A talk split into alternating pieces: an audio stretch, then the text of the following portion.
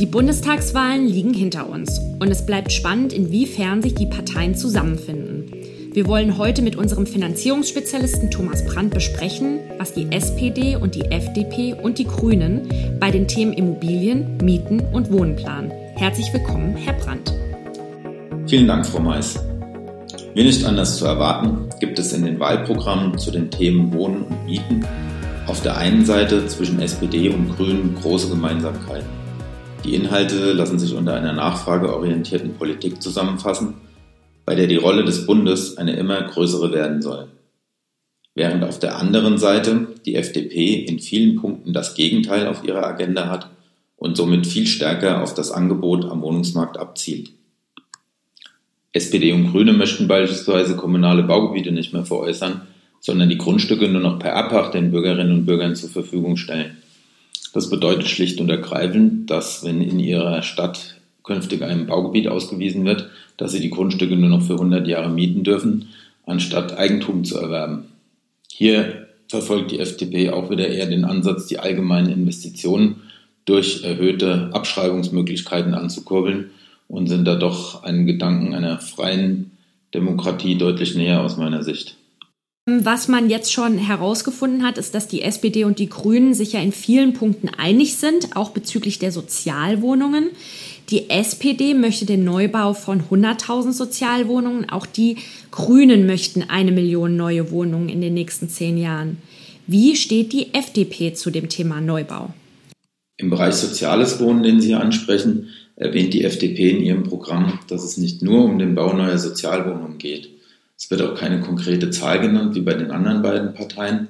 Die FDP möchte vielmehr über eine Erhöhung des Wohngeldes dafür sorgen, dass sozial Schwächere den Zutritt zum normalen Wohnungsmarkt erlangen. Es geht noch etwas weiter. Erst wenn die Wohnungssuche mit dem Wohngeld ohne Erfolg bleibt, soll überhaupt erst die Berechtigung für eine Sozialwohnung erteilt werden. Die Grünen wollen den Mietenspiegel 20 Jahre rückwirkend festlegen. Die SPD verlangt 8 Jahre.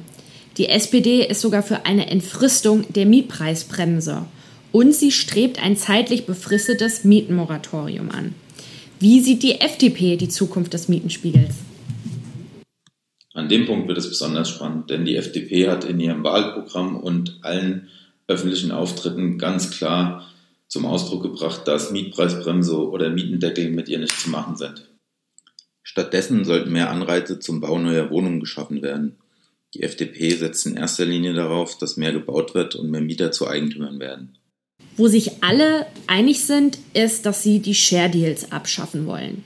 Was sind Share Deals und welche Auswirkungen hat die Abschaffung?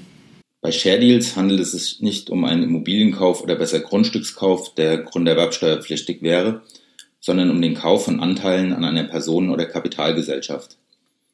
Die Besonderheit dieser Gesellschaften ist, dass sie oftmals nur eine einzige Immobilie unterhalten und sonst keine nennenswerten Vermögenswerte ausweisen.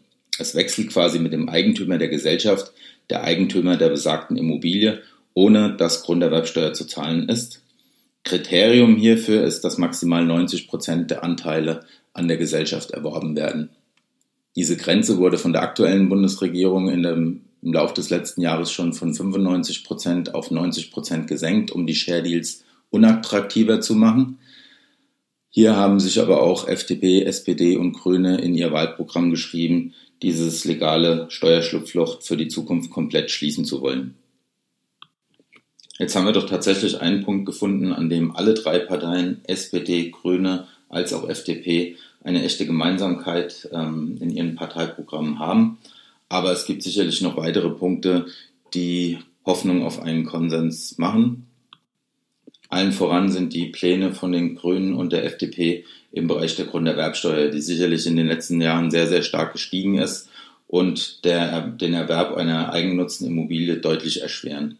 Die Grünen wünschen sich generell eine Senkung der Grunderwerbsteuer, während die FDP mit einem Freibetrag von 500.000 Euro dazu beitragen möchte, dass das private Wohneigentum gefördert wird. Der, wie vorhin bereits erwähnt, von der FDP gewünschte digitale Bauantrag und auch die Einführung eines Baukosten-TÜVs, der verhindern soll, dass EU-Normen in Deutschland übererfüllt werden und somit auch weitere Kosten beim Neubau, im Neubaubereich entstehen, sind sicherlich zwei Punkte, die auch bei der SPD und bei den Grünen Konsens finden dürften. Umgekehrt kann ich mir vorstellen, dass die FDP Kompromisse schließen wird, gerade im Bereich der Neubaugebiete, wo SPD und Grüne ja fordern, dass kommunale Baugebiete ausschließlich künftig auf dem Wege der Erbpacht vergeben werden. Wenn dieses Wort ausschließlich auf ein vernünftiges Maß reduziert wird, ist das sicherlich ein Punkt, wo ich mir vorstellen kann, dass die FDP hier mitspielen wird. Der Knackpunkt bei unserem heutigen Thema wird also eindeutig sein, wie sich die FDP mit SPD und Grünen im Bereich der Mieten einigen kann. Kann die FDP die Entfristung der Mietpreisbremse oder ein Mietenmoratorium verhindern oder wird sie in eine Koalition gehen und diese beiden Kröten schlucken? Ja, sollte dieser Podcast Ihr Interesse geweckt haben, dann hören Sie sich auch gerne unsere vorherige Folge zum Thema Immobilienfinanzierung an und erfahren Sie, ob ein unabhängiger Partner wie Plutos oder eine Hausbank für eine Immobilienfinanzierung besser zu Ihnen passt. Kontaktieren Sie uns gerne bei Fragen oder Interesse an einem kostenlosen Erstgespräch über unsere Webseite www.plutos.de. Danke für Ihre Zeit und Anhören unseres Plutos Finanzpodcasts. Wenn Ihnen der Podcast gefallen hat, hinterlassen Sie gerne eine Bewertung und folgen Sie uns. Teilen Sie ihn auch mit Ihren Freunden und Bekannten über Social Media. Vielen Dank und bis bald.